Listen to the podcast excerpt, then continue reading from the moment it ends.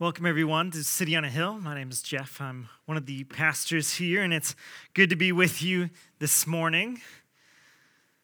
We are, like Pastor Dave mentioned, kicking off our week of prayer with a message on prayer. So if you want to find your copy of Scripture and turn to Ephesians 6, we're going to be starting in verse 18. And it's going to serve as a nice little transition between sermon series. So, not going to spoil next week, other than we're starting a new series. And we just finished our, our, our series on Hebrews last week. So, I knew I wanted to talk about prayer, and I was, you know, this week trying to decide which, which specific passage I wanted to preach on. And if, if you uh, ask pastors, like, what's their uh, least favorite part of the process is probably trying to narrow down to one specific passage, but obviously I, I made it.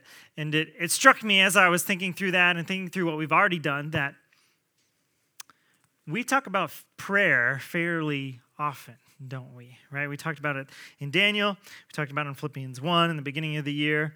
We had a, a sermon series on the spiritual disciplines some time ago. And of course, we we talk about fairly often here because as we're walking through these different books of the Bible, they talk about prayer fairly often, right? And as I was thinking about why that would be, of course, it's uh, important. But I think, too, our, our natural inclination or, or the difficulty of it is that we're, we're naturally inclined not to pray, but to forget to pray or, or to try to go it on our own. I mean, how many messages have you heard? I mean, some of you have been going to church for decades. How many messages have you heard on prayer? How many times have you, at one point or another, decided, I, am going to grow in prayer in this specific way in my, my life, only to um, not grow in that way and to kind of flounder around so spectacularly that uh, you walk away uh, not encouraged, but discouraged by your progress. And that's why we talk about it, and that's why we keep talking about it, and why we're talking about it this morning. To keep trying to grow in prayer and to not give up. And what I what I share this morning, I'm sure won't be new to many of you, and uh, that should be comforting. If if I came to you now, 2,000 years after of, of church history, and, and kind of laid out some new and interesting things about prayer that you'd never heard before, that should be a little suspicious. You should be like, where, where did that, that Jeff guy like get these ideas from, right? So I want you to think about this morning kind of like a checkup at the doctor. You're supposed to go like every two years or something like that, and, and you probably don't, but you're supposed to. And, uh, uh right? And not because there's anything wrong, but uh, maybe they're going to catch something, your doctor will catch something that you're missing, or, or maybe you make an appointment with the doctor because there's some specific thing wrong with you, and, and maybe your prayer life is like that this morning. Maybe, maybe everything's going great, and, and praise God for that. Um, maybe you're just kind of thinking about it, and, and I want you to be encouraged, but also, yeah, just considering these different areas and thinking, oh, maybe, uh, maybe there's something I'm missing here. Or maybe you're more like uh, the second example, and, and you're thinking about your prayer life, and even coming in here this morning, you're like, I, I already know kind of a way that my, my prayer life uh, could improve or, or, isn't the best, and I, I kind of need to work on that. I hope you're encouraged. Maybe you're in the, the prayer ER right now, and you're like, my prayer life is just, you know, on life support, like barely hanging on by a thread. I'm glad you're here too, because we, and, and my hope is wherever you're at, that it's a help and encouragement. So, again, if you uh, haven't found your way there yet, we're looking at Ephesians 6, starting in verse 18. It's kind of Paul's almost a prayer, but not quite a prayer at the end of that letter. But he, he has some very specific things to tell us about prayer and for the church at Ephesus. And we're going to be looking at this kind of four facets of prayer in this one statement that we should be praying at all times in the Spirit for all the saints about the mission. At all times in the Spirit for all the saints about the mission. And since we're talking about prayer, we should definitely pray and ask for God's help before we dig into it. So let's pray. Father, thank you for uh, the time this morning for us to be together, to learn from your word, and to pray to you even as we are now, just collectively as, as your church body, as this church family. We get to come before you and talk with you. We pray that your, your word this morning would go forth and not return void, that, that you would work through it to change our hearts, to desire this fellowship with you, desire a closer relationship with you. Give us the focus and energy over these next 40 minutes or so to pay attention to what you have for us this morning for your glory. Amen. Again, Ephesians 6, 6 starting in verse 18 praying at all times in the Spirit, with all prayer and supplication. To that end, keep alert with all perseverance, making supplication for all the saints. And also for me, that words may be given to me in opening my mouth boldly to proclaim the mystery of the gospel, for which I am an ambassador in chains, that I may declare boldly as I ought to speak. Paul opens by encouraging them to pray at all times. And that's going to be our first point, too, is to pray at all times. See this concept quite often in Scripture. It's probably, again, probably not new to you. I'll just give you a couple more examples of what you might be thinking of. Uh, Romans 12 12. Rejoice in hope, be patient in tribulation, be constant in prayer. In Colossians 1 9.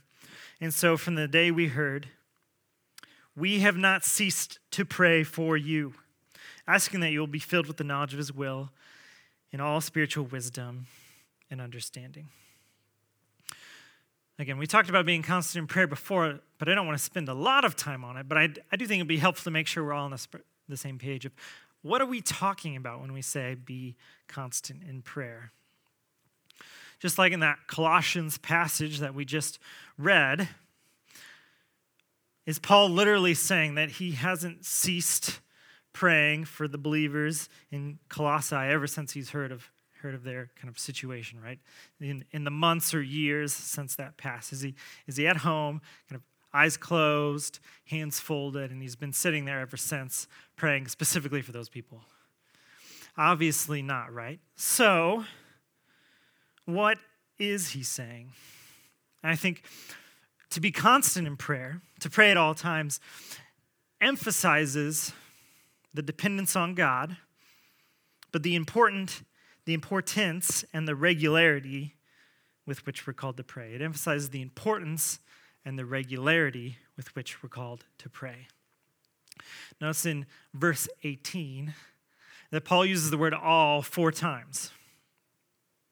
And when you see repetition in, in any literature, but especially the Bible, you should be thinking emphasis. Like the author here, Paul, is trying to emphasize something to me here. And I think he's using it, of course, for the importance of prayer. But I think the, the kind of breadth and depth our prayer life should have.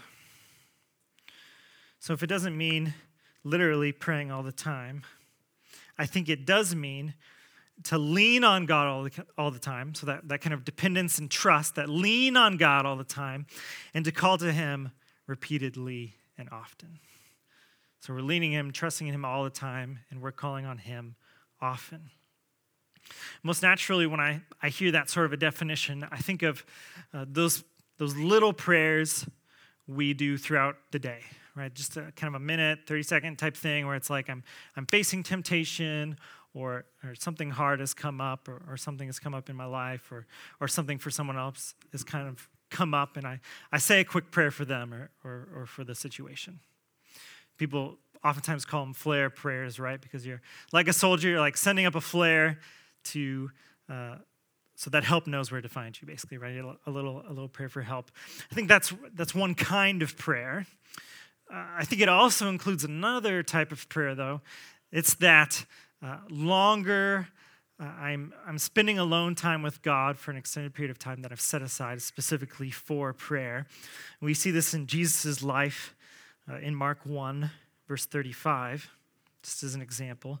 And rising very early in the morning, while it was still dark, he, being Jesus, departed and went out into a desolate place, and there he prayed.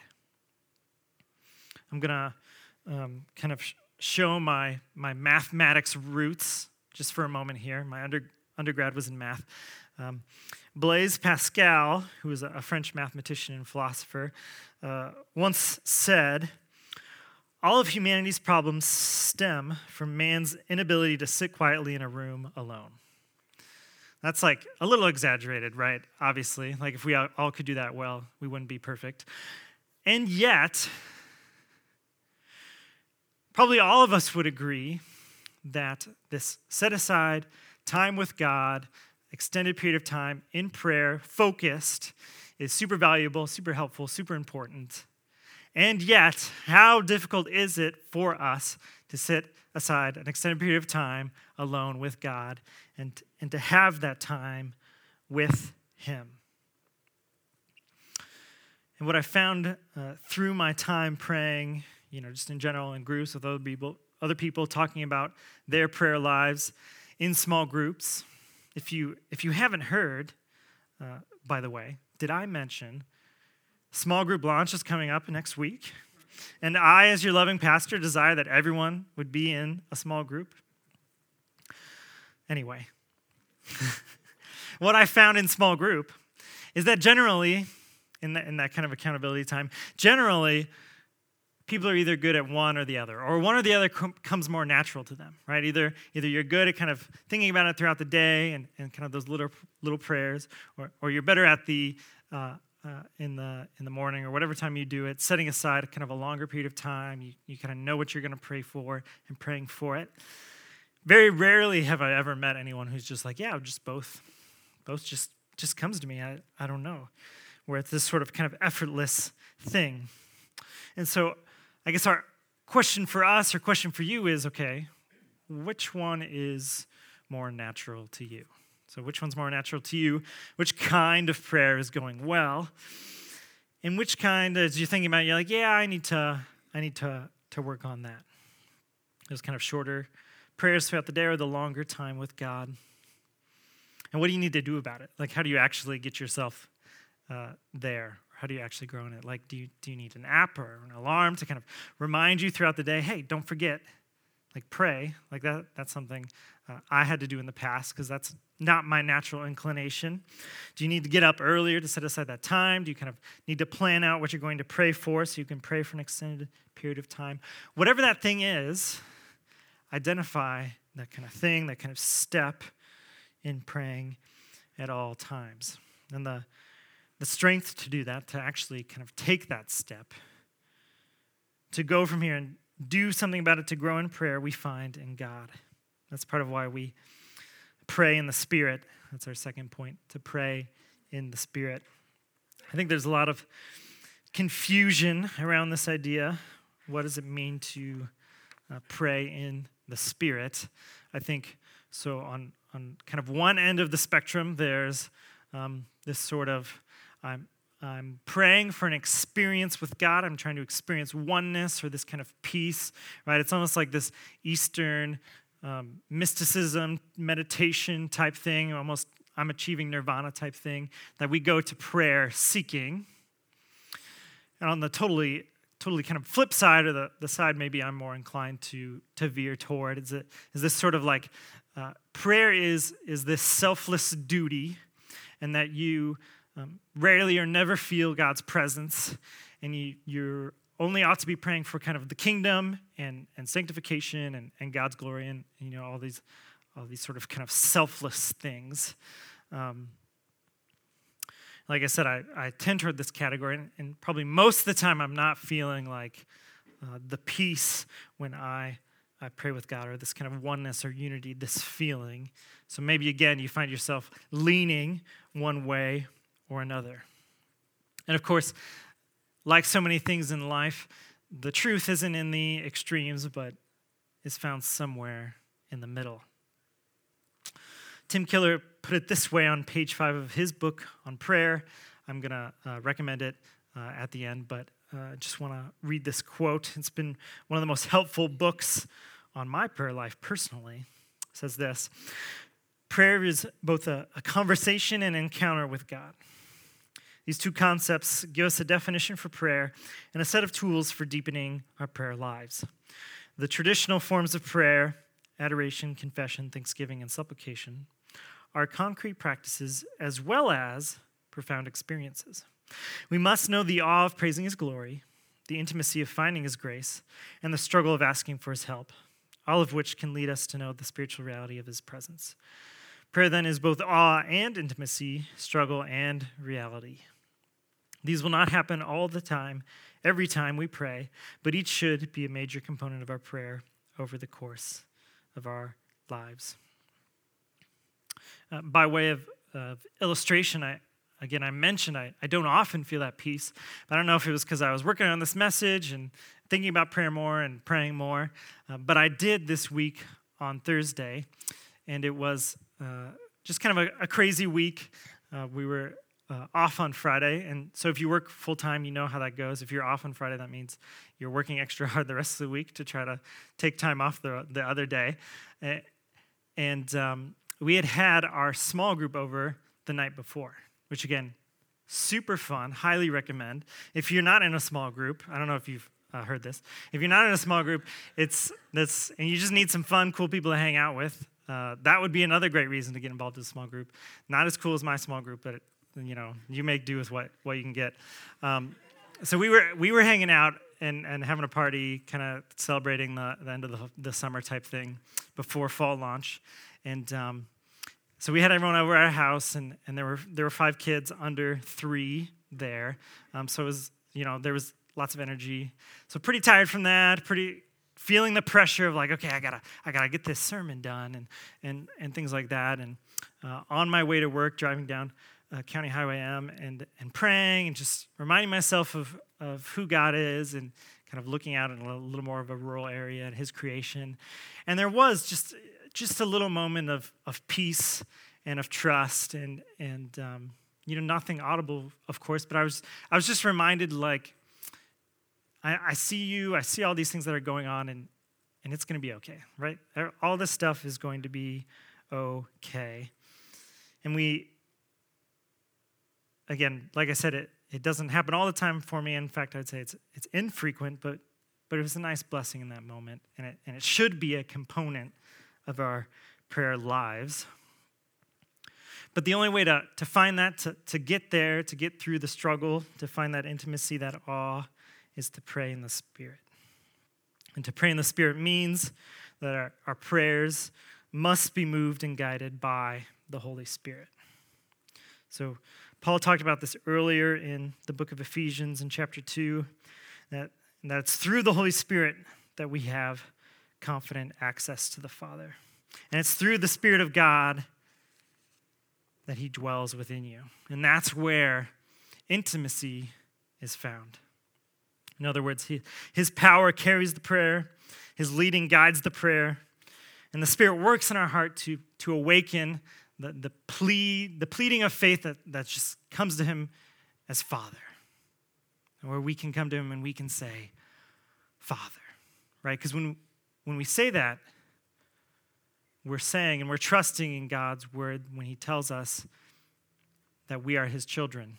And we're trusting in Jesus' sacrifice for us, that He died on the cross all that time ago, that it's still sufficient to make us sons and daughters. And in that trust, we pray in the Spirit.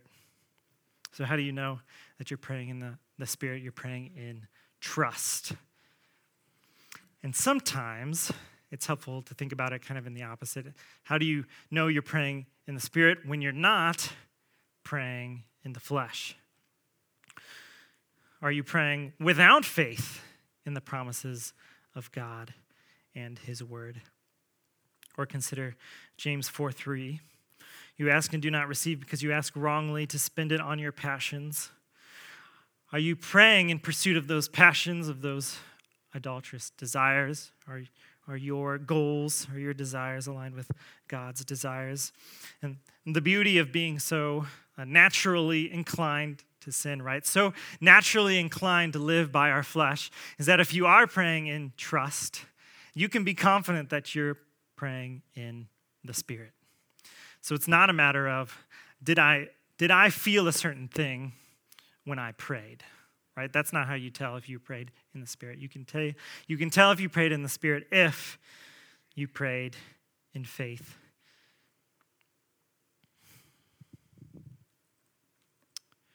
I'd also be kind of a miss here if I didn't mention something else Paul's driving at in this passage. If you look back at your, uh, your uh, open copy of Scripture, at the kind of context immediately before this in verse 10 through 17 in our Ephesians passage, Paul is talking about this putting on the uh, armor of God and these different kind of weapons, as verse 11 says, to stand against the schemes of the devil.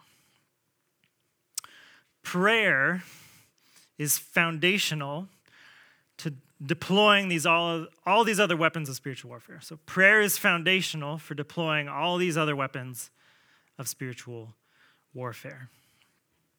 It's kind of like if you have battery powered tools, if your battery isn't charged, what's going to happen, right? So these last uh, two out of three moves that I've, I've helped people with that were moving, um, I have been relegated to be a bed deconstructor, right? You guys know how that goes. You get to the morning of and you need to go, and it's like, oh yeah, we slept in the bed and, and we haven't had a chance to blah, blah, blah. Hey, why don't you do that? So that was me. And this last time I did this, uh, you know, they hand me the, the drill driver and they're like, have at it. And I'm like, okay. Uh, but the battery's dead. No big deal. Can I just have the normal, you know, screwdriver that, that you use otherwise in your, your tool, tool set? Oh, well, those have already left. Like, like they're not here. They're already, already packed away and gone. So what are you what are you left with then with a dead battery, right? It's me sitting on the floor either with the bit or the whole whole thing, like twisting it manually, right?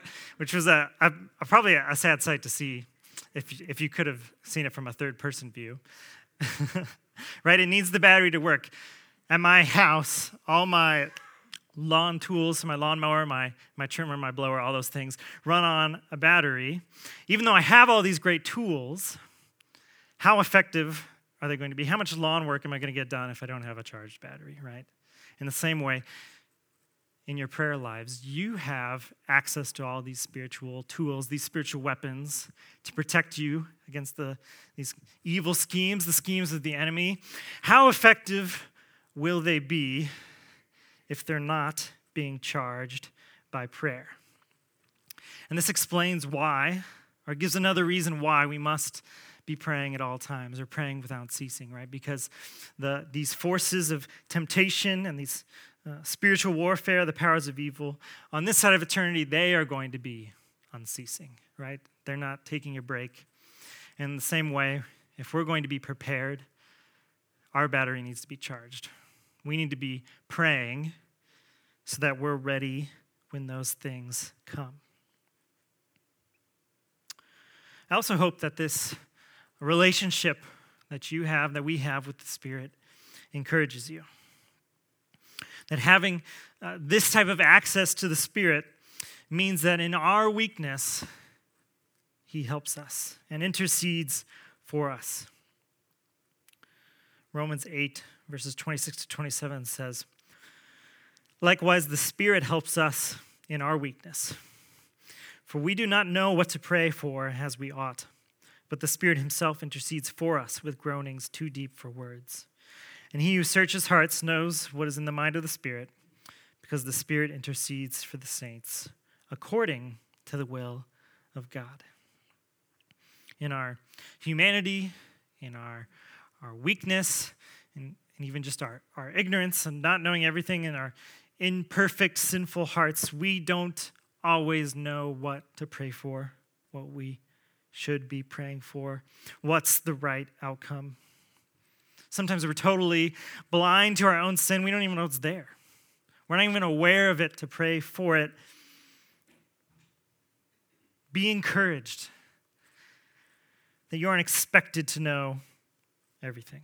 You aren't expected to know God's specific will for your life. In fact, you won't ever know. You don't know, and it's okay. God is provided something for you for that, the Holy Spirit. Be encouraged that in your confusion and groaning and ignorance, that you are not alone. The Holy Spirit dwells within you and he understands you He understands you, He understands what you're going through. Be encouraged that God's working for you and the Spirit's praying for you is not limited by your own understanding, right? He is, he is working, He is praying things for you that are beyond your comprehension, beyond your imagination. Be encouraged that in your weakness and sickness and loss and hardship and the trials of life, the Spirit of God is praying for you and God is for us. And be encouraged that God the Father hears the prayers of God the Spirit and answers. So we seek to pray in the Spirit. And to be encouraged that the Spirit is advocating for you, is praying for you. And at the end of this verse, verse 18, Paul mentions that third all, with all perseverance. And then our third point pray for all the saints. Pray for all the saints. We already know we ought to be praying. And so I, I want us to think about this one more of like, who should we be praying for? And I, I think for many of us, the ones we're most inclined to pray for, or we're easiest for us to remember to pray for, is, is people immediately in our lives, right? And there's nothing wrong with that. We should be praying for them our family, ourselves, our friends, that sort of thing. So instead, I want to focus on people we don't often think to pray for or less inclined to pray for. So, for example, praying for all the saints would include our brothers and sisters in Christ around the world who, who are suffering and are persecuted for their faith. Or the missionaries who, who left their homes so that they could go and tell people who don't know about Jesus, about Him, to reach unreached peoples. It would include other believers in Madison, right? There are lots of other churches. And as, as long as they're a Bible believing church, are we praying for them that their ministry is just super effective, that they're winning lots of people to Jesus, that the believers there are, are growing in their faith and becoming more like Jesus? Are we praying for their good? 1 Timothy 2, verses 1 to 2, expands this concept to everyone says, First of all, then, I urge that supplications, prayers, intercessions, and thanksgivings be made for all people, for kings and all who are in high positions, that we may lead a peaceful and quiet life, godly and dignified in every way. As you think about who you pray for, is there, is there a person or is there a category of people or people that are missing that you feel like, yeah, I should include that? Or you're thinking how much you pray for people. Uh, does, does the ratio seem right between, again, your kind of family, your circle, and others? Are you praying for people the Bible explicitly mentions to pray for? Right, so that that First Timothy passage uh, mentions specifically these uh, kind of for kings and high positions, these governing authorities, even though we don't have a king, right? Do you pray for them? Even though they're uh, maybe not very popular right now, right? When you think of our, our government. Um, there was a, a, poll done in August conducted by uh, the Associated Press's Center for Public Affairs Research wing. And it said, regardless of political party or affiliation, that 70% of Americans don't want either Biden or Trump to run for president this next election. And as we all know, the two frontrunners for president for the next election are Biden and Trump, right? So I don't want to get political, and that's, that's my, my intent. I only bring that up to say uh, we, as in America, Americans, are not super uh, thrilled or pleased with the, the current kind of governing authorities, I think is, is fair to say, right? And yet, we as believers, we don't, we don't have to like them or vote for them or whatever. But we do have to love them by praying for them, right? And that they would use uh, their authority and their power for, for good. Do you pray for our local government here? Right? We have the, the, the state capital here in, in Madison. Are we praying for our, our state government, our local government? Are you praying for uh, your small group leaders? These are the, the ones Pastor Dave brought up last week your small group leaders, your elders, your your pastors. Um, And I just want to ditto everything uh, Pastor Dave said. I, I covet your prayers, but I also I also just want to point out like have you have you met us? Like if you know us, you should be coming home after service and being like running into your prayer closet and, and praying for Pastor Dave and I that, that God would give us some wisdom and discernment in, in guiding the church or whatever like that, right? There's nothing special about us. Also, have I mentioned small groups and how I encourage everyone to join one? There was a, a card on your chair that Pastor Dave mentioned that came uh, with some info about small groups that we're offering right now. If you didn't know, second half of small groups, we split up guys, gals for some accountability time.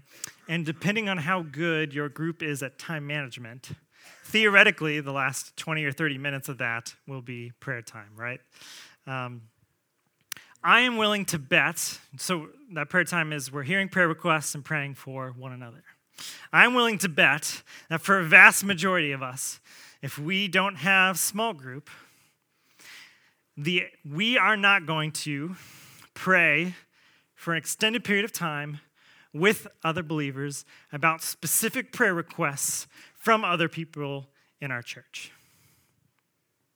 I'm willing to bet that that simply doesn't happen if you don't kind of put yourself in that situation, right? You kind of commit to small group and you show up and you kind of almost like hold yourself accountable to or almost kind of force yourself to be praying for others in an extended period of time. And that right there is worth the, the price of admission for, for small groups. This weekly practice of praying for an extended period of time with other believers for specific requests. I should have kept a tally or something of like every time I was like, hey, small groups, right? Like a little whiteboard or something. Um, or let you guys in on it. So at the beginning, you could have been like, keeping, keeping awake. You guys know who you are. Staying awake by, by keeping track of things like that. this is off my, off my notes. Are you uh, praying for all the saints? To kind of summarize, are you praying for all the saints? For all people? Or there are certain kind of ruts you fall into? And again, some of these are good. Maybe some um, not as good ruts that, that's going to take some intentional effort to get out of. So that's the who. And then the last uh, kind of two verses are, are almost the what. Pray for, pray about the mission. Pray about the mission. Let me reread those uh, last two verses real quick 19 and 20. And also for me, that words may be given to me in opening my mouth boldly to proclaim the mystery of the gospel, for which I am an ambassador in chains, that I may declare boldly as I ought to speak. Paul is kind of sharing his prayer requests with the Ephesians here. I think a little, a little context, a little background would be helpful here. In verse 20, when he says he's an ambassador in chains, he's literally referring to his imprisonment. It's believed that Paul wrote the letter around 60 to 61 AD during his first Roman imprisonment if you were here for Acts studies, you might remember he had kind of this trial and he appeals to Caesar and then he's off to Rome. Uh, they believe he has arrived at Rome and is awaiting his trial. And it's a curious prayer request because if it were me, I would be like, pray that I can get out of here, right? Like, pray that they release me from prison. And yet, he prays for boldness to speak the gospel. So when Paul prays, he has kind of certain goals in mind. I see this theme as I was kind of looking at all the different uh, prayers of Paul that uh, mainly God's glory and other believers' Christ likeness and, and their eventual glorification by God are, are some of the same main goals that we ought to have when we pray. So I'll just give two more examples to illustrate this point. Uh, Second Thessalonians 1 11 through 12. To this end, we always pray for you, that our God may make you worthy of his calling and may fulfill every resolve for good in every work of faith by his power, so that, in the name of our Lord Jesus, may be glorified in you, and you in him, according to the grace of our God and the Lord Jesus Christ. Or Romans 15, 5 through 6. May the God of endurance and encouragement grant you to live in such harmony with one another in accord with Christ Jesus, that together you may, with one voice, glorify the God and Father of our Lord Jesus Christ. Now we have to keep that in perspective. Is it, is it wrong to pray for, for healing, for others' suffering to be alleviated, for ourselves? No, of course not, right? And we even have an example of Paul uh, praying for himself in just this way in 2 Corinthians 12, 7 through 8. So, to keep me from becoming conceited because of the surpassing greatness of the revelations, a thorn was given me in the flesh, a messenger of Satan to harass me, to keep me from becoming conceited. Three times I pleaded with the Lord about this, that it should leave me. So, Paul's repeatedly praying for this thing to leave him until literally God talks to him and says, Hey, Paul, I'm, I'm leaving this for you, and I have a specific purpose for this. So it's not wrong. It wasn't wrong for him to pray for an end for his suffering. And he did in that instance, but Paul did not pray for an end to his suffering in this instance. Why is that?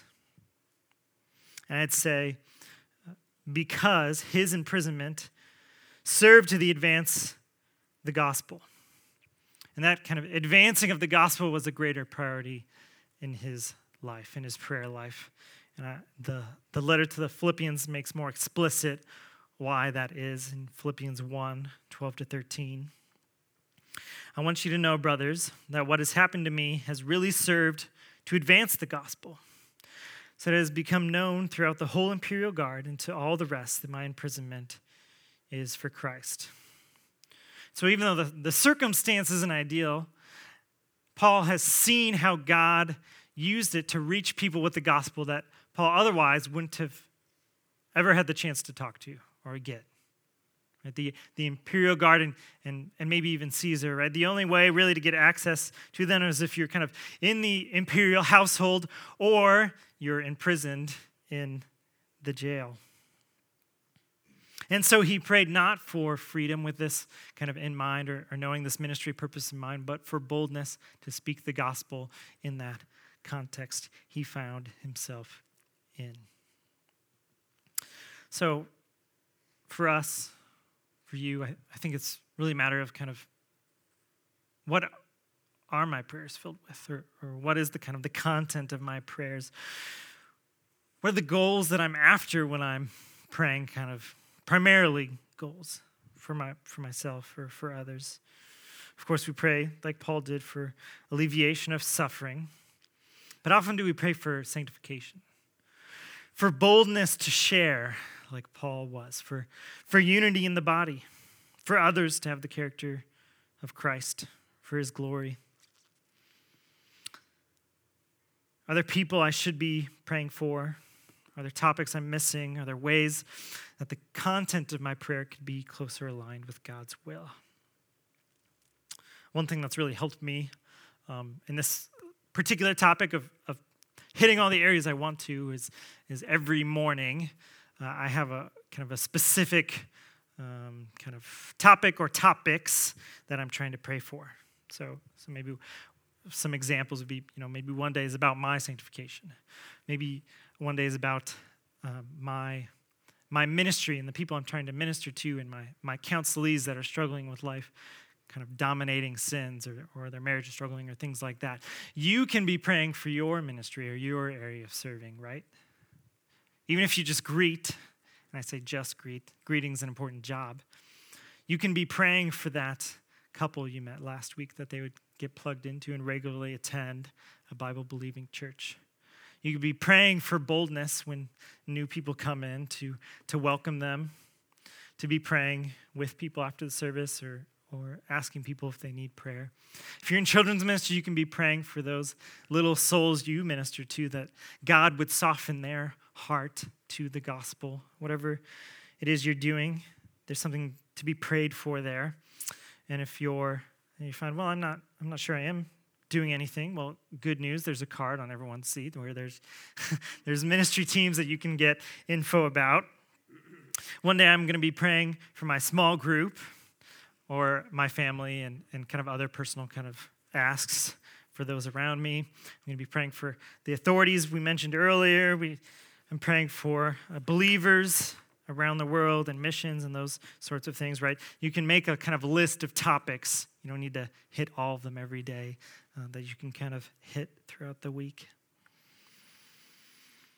Finally, if, if God is kind of laying it on your heart to, to pray this week, to uh, kind of challenge you in your prayer life, I'd really encourage you to sign up uh, for a slot this week to pray for an hour. I think for a lot of us, that's a, that's a stretching thing, right? To, to kind of sit down and, and focus and be with God for an hour and pray.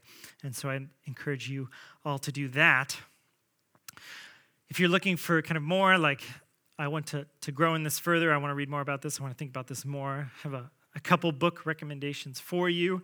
Uh, this is um, Prayer by Tim Keller, which I, I mentioned before, I quoted before, and then uh, Praying with Paul by, by D.A. Carson. I've been um, referencing them a lot, and I don't apologize for it because uh, they've been uh, a big help to me in my walk and think they uh, can be for you too. But I don't want to end our service talking about these human helps. I want to end talking about our ultimate help. That the reason we can come before a holy God as son or daughter and talk about these requests.